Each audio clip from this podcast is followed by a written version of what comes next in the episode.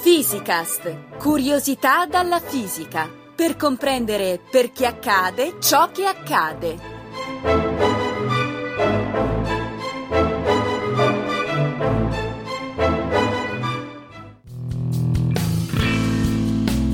Oggi parliamo di un'invenzione utilissima nata per caso, il forno a microonde, uno strumento di cottura di alta tecnologia che troviamo ormai in tutte le case. Come funziona? Come fa a cuocere rapidamente i cibi? È pericoloso? Ne parliamo con Giovanni Vittorio Pallottino del Dipartimento di Fisica dell'Università La Sapienza di Roma. Professore, è vero che il forno a microonde è stato inventato per caso? Sì, è successo proprio così. E del resto non è certo questo l'unico caso di invenzione o di scoperta scientifica del tutto inaspettata. Ma ci racconti com'è andata allora? Siamo nel 1945, al termine della Seconda Guerra Mondiale, nei laboratori della società americana Raytheon, dove si costruiscono radar militari. E qui l'ingegnere Percy Spencer, che si era avvicinato casualmente a un apparecchio radar che metteva microonde, trovò che una barretta di cioccolato che aveva in tasca si era liquefatta. Spencer fece subito altre prove, irraggiando con le microonde popcorn e altri alimenti per riscaldarli o addirittura cuocerli. Il successo di questi esperimenti condusse immediatamente la società Raytheon a brevettare il procedimento. Beh, un bel esempio di tecnologia militare che trova impiego utile in un apparecchio per la vita di tutti i giorni. Proprio così, perché appena due anni dopo l'invenzione, uh-huh. la Raytheon commercializza il primo forno a microonde, che però era alquanto ingombrante. Pesava 340 kg ed era alto quasi 2 metri. Oh mio Dio! E poi costava ben 2500 dollari di allora. Wow! Ma negli anni successivi la tecnologia progredisce, i costi si riducono ed ecco che il forno a microonde trova oggi una straordinaria diffusione anche grazie alle sue particolarità. Però prima di andare avanti, professore, dovresti spiegarci che cosa sono le microonde e perché mai si possono usare per cuocere qualcosa.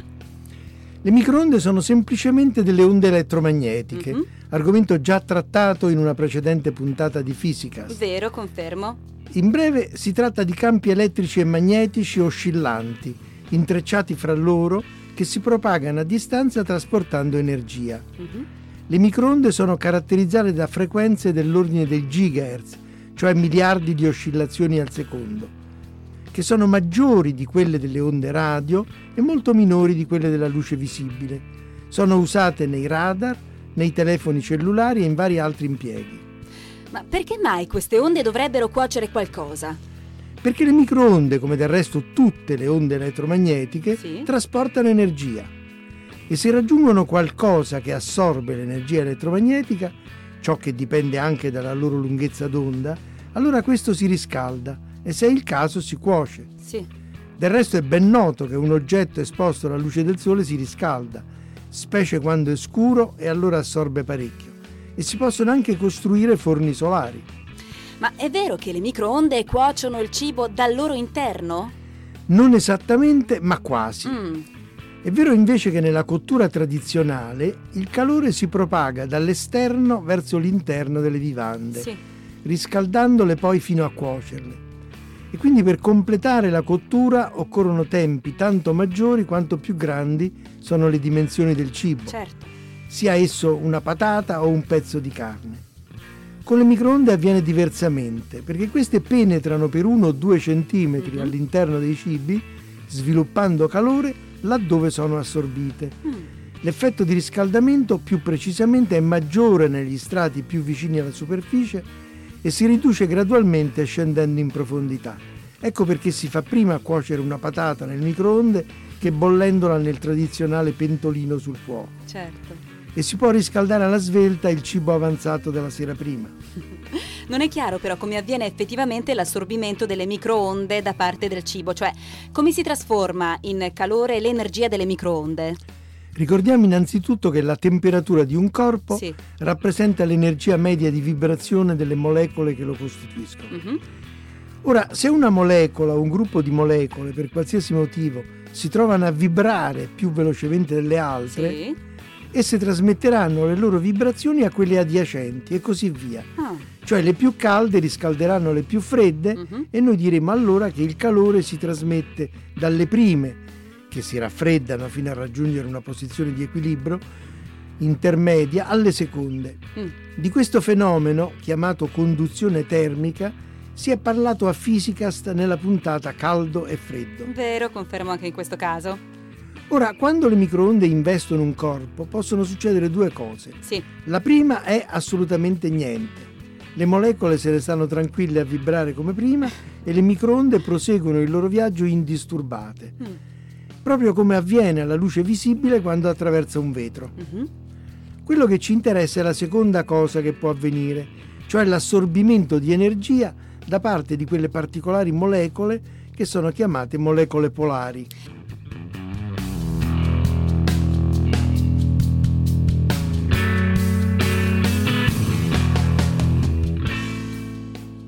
Momento, professore, però cosa sono mai queste molecole polari adesso? Le molecole polari sono quelle la cui carica elettrica, quella dovuta agli elettroni e ai protoni degli atomi che le costituiscono, Mhm. è disposta asimmetricamente nello spazio. Sì. Cioè queste molecole sono elettricamente sbilanciate perché hanno una parte con carica elettrica netta positiva mhm. e la parte opposta con carica negativa.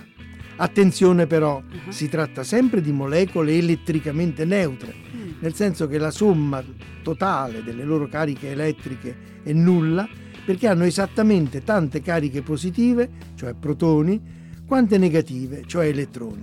Beh, ma allora che cosa succede?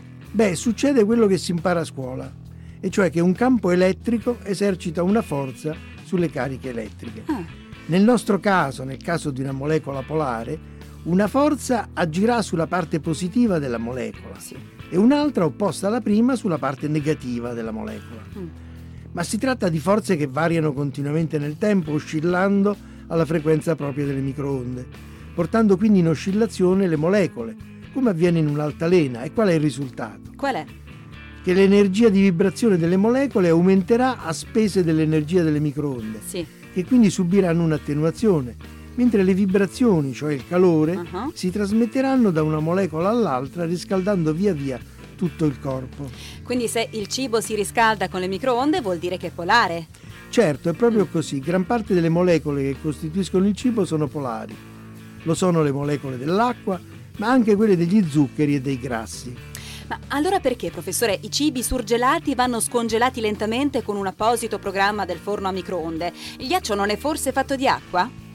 Il fatto è che quando l'acqua è nello stato liquido, Mhm. le sue molecole sono relativamente libere di muoversi e di vibrare, sicché, come si è detto, assorbono molto bene le microonde. Ah, Nel ghiaccio, invece, l'acqua si trova nello stato solido sì. e le sue molecole formano cristalli, nei quali assumono posizioni ben definite con legami relativamente stretti fra loro Mhm. e quindi sono molto meno libere di vibrare. Sottoponendo alle microonde un alimento surgelato, Sì. avviene allora che il ghiaccio si riscalda e fonde solo molto lentamente, Ah, mentre l'acqua prodotta dalla sua fusione si riscalda assai rapidamente, ah, creando all'interno del cibo forti disuniformità della temperatura, sì. cosa indesiderabile, perché alcune parti comincerebbero a cuocersi, mentre altre devono ancora scongelarsi. Beh, giusto, sì, sì. Per evitarlo, nel programma di scongelamento del microonde si utilizza una potenza alquanto più bassa dell'usuale, cosa che d'altra parte allunga i tempi.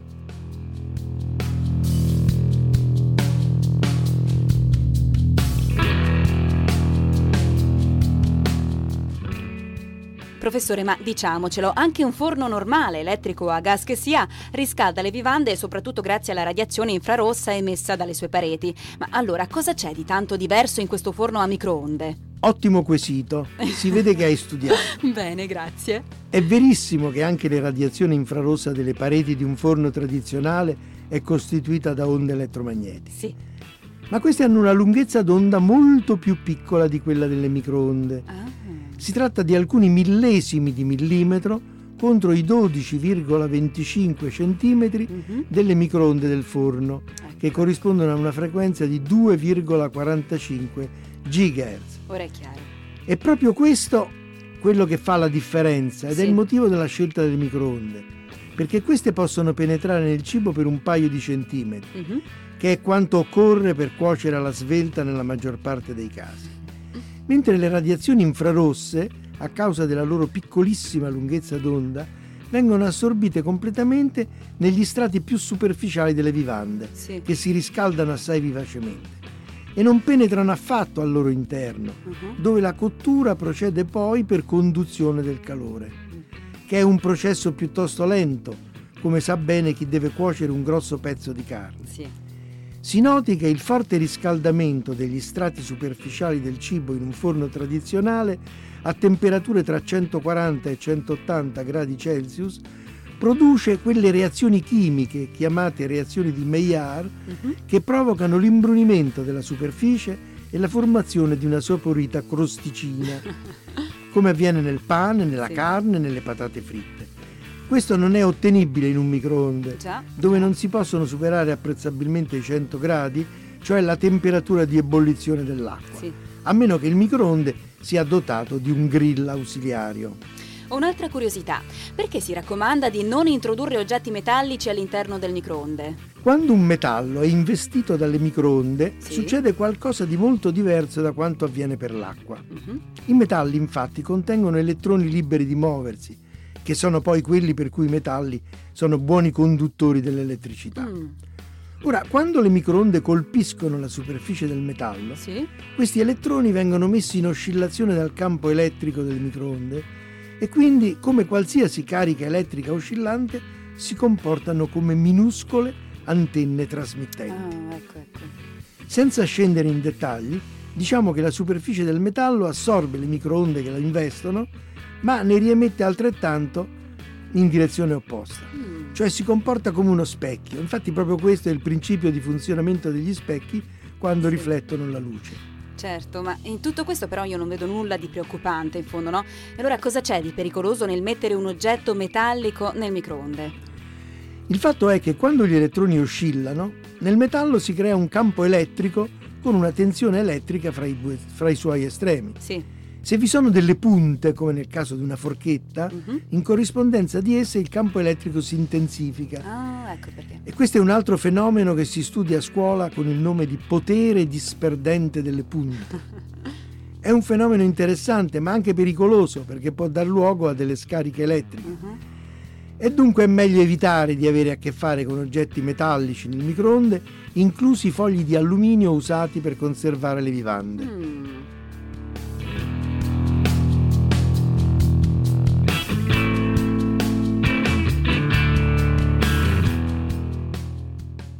A cosa serve il piatto rotante sul quale vengono posti gli alimenti all'interno del microonde? Anche questo dispositivo serve a evitare disuniformità di temperatura e quindi di cottura nelle Ah. varie parti di quanto vi si trova. Ah, beh, certo, sì. Le microonde che vengono imme- immesse nel forno si vengono a trovare in una sorta di scatola metallica, le cui pareti riflettono all'interno le microonde che le investono. Mhm. All'interno di questa scatola l'energia elettromagnetica non si distribuisce in modo uniforme, ma con zone di maggiore o minore intensità, Mm. in modo simile alle vibrazioni che si osservano quando si pizzica un elastico trattenuto ai suoi estremi. Sì. E allora certe zone del cibo si riscalderebbero rapidamente, altre più lentamente. Il tavolo rotante, invece, sposta continuamente il cibo fra le parti del forno dove le microonde sono più intense e quelle dove lo sono di meno, assicurando un riscaldamento più uniforme. Sì. In effetti, togliendo il piatto rotante e disponendo nel forno delle tavolette di cioccolata, Sì. si trova che in certe zone del forno la cioccolata si scioglie e in altre no. Direi che è bizzarro, invece ci ha appena spiegato il motivo per cui questo accade. Ma da dove Certo. provengono queste microonde di cui stiamo continuando a parlare? Le microonde sono generate da un particolare dispositivo, il magnetron, Sì. che si trova all'interno del forno ma fuori dalla scatola metallica che costituisce lo spazio di cottura, Mhm. alla quale è accoppiato tramite un apposito condotto chiamato guida d'onda, e infatti Mm. guida le onde. Certo. Il magnetron è un tubo elettronico, parente delle valvole usate un tempo nelle radio e nei televisori, Davvero?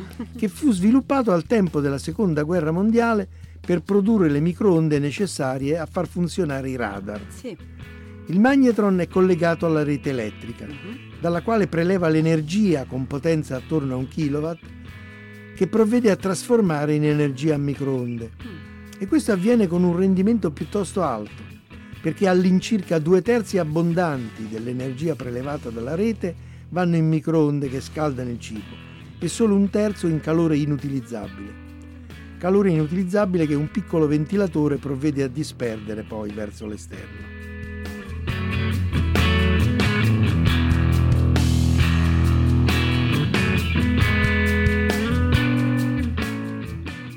Ancora un'altra domanda, ma è vero che non è possibile cuocere un uovo sodo con il microonde?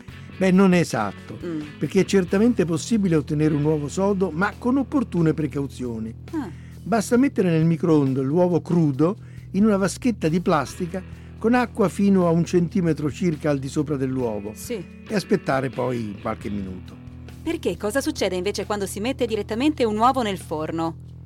Succede che il calore porterà all'ebollizione l'acqua contenuta nell'uovo, Sì. producendo vapore. Ah, Questo vapore però non trova una via di sfogo perché è contenuto all'interno del guscio, ah, ecco fino a che la pressione del vapore diventa tale da far esplodere il guscio, con lo scladevole risultato di lanciare tutto intorno brandelli di uovo semicotto. Beh, no, non è bello trovarsi un forno così, in effetti, eh. Eh, ma attenzione però, lo stesso problema può verificarsi anche con altri cibi, per esempio con le castagne o con le patate, quando la loro buccia è integra. Esplodono, esplodono sporcando tutte le pareti del forno? Beh, meno dell'uovo certamente. Ma è vero che i forni a microonde sono pericolosi e che contaminano le vivande, quindi dannosi e nocivi per la salute? La diffusione dei forni a microonde è stata accompagnata da una miriade di leggende metropolitane, cioè di balle colossali, che testimoniano la straordinaria capacità di creare argomenti fittizi, tanto fantasiosi quanto infondati, a causa della diffidenza verso le cose che non si conoscono, soprattutto quando si tratta di radiazioni. Spaventose. Chissà perché leggende simili non hanno riguardato altri attrezzi di casa, come gli asciugacapelli Già? oppure i televisori. Vero, chissà perché. Ma forse a destare preoccupazione è la natura misteriosa delle microonde, Mhm. che in quanto impalpabili e invisibili sfuggono ai nostri sensi. Ma veniamo al punto. Sì. Alla domanda sono pericolose le microonde? Sì. La risposta è sì, certamente. Ai ai ai. Tant'è vero che possono riscaldare il cibo tanto da cuocere Sì. e nessuno di noi gradirebbe la cottura di qualche parte del proprio corpo. Ma è anche vero che le microonde sono rigorosamente confinate all'interno del forno, Certo. il quale è riacc- racchiuso da uno schermo metallico ben visibile sul portellone del microonde, i cui forellini servono solo per poter vedere all'interno, Certo. ma sono troppo piccoli, pochi millimetri rispetto alla lunghezza d'onda di 12 centimetri, perché le radiazioni possano sfuggirne. Quindi tutto resta confinato all'interno del forno. Esattamente. E per di più il portellone è dotato di un interruttore che blocca automaticamente e istantaneamente la generazione di queste radiazioni a ogni apertura dello sportello del forno. E quindi la contaminazione del cibo è vera, non è vera, una leggenda metropolitana? E, e ragioniamo. Sì, Contaminare il cibo significa alterarlo chimicamente, esatto. cioè intervenire nei legami fra gli atomi delle molecole, Mhm. per esempio rompendoli in modo che gli atomi possano poi legarsi a formare altre sostanze Certo. Diverse e magari nocive, diverse da quelle precedentemente presenti. Sì, Ma questo non è possibile perché l'energia dei fotoni a microonde è 100.000 volte inferiore a quanto sarebbe necessario. oh bene, una buona notizia. Le uniche alterazioni possibili sono quelle provocate dal riscaldamento, Sì, che però non differiscono per nulla da quanto avviene con i metodi tradizionali di cottura, a parte la minor durata del processo. Mhm. Attenzione però a non riscaldare certi cibi troppo a lungo. Mm. Se no l'acqua che essi contengono finisce per evaporare completamente, trasformandoli definitivamente e irreversibilmente nell'equivalente di immangiabili suole di scarpe. Ha ragione, ha ragione, si è verificato diverse volte. Un'ultimissima questione dal punto di vista del consumo di energia. Come si colloca il forno a microonde rispetto ai metodi di cottura tradizionali? Beh, si colloca molto bene, dato che ben due terzi dell'energia prelevata dalla rete elettrica vanno direttamente a riscaldare le vivande. Altra buona notizia, quindi. è certo. In un forno tradizionale, invece, per cuocere il cibo occorre riscaldare tutto il forno, Certo. consumando una grande quantità di energia. Vero. E quando si cuoce qualcosa sui fornelli di cucina, molto calore va a scaldare la pentola o il tegame prima che arrivi al cibo e si disperde nell'ambiente. Sì. Il forno a microonde è dunque uno strumento altamente ecologico, in piena linea con i tempi. Ottimo professore, mille grazie. Alla prossima. Grazie a lei.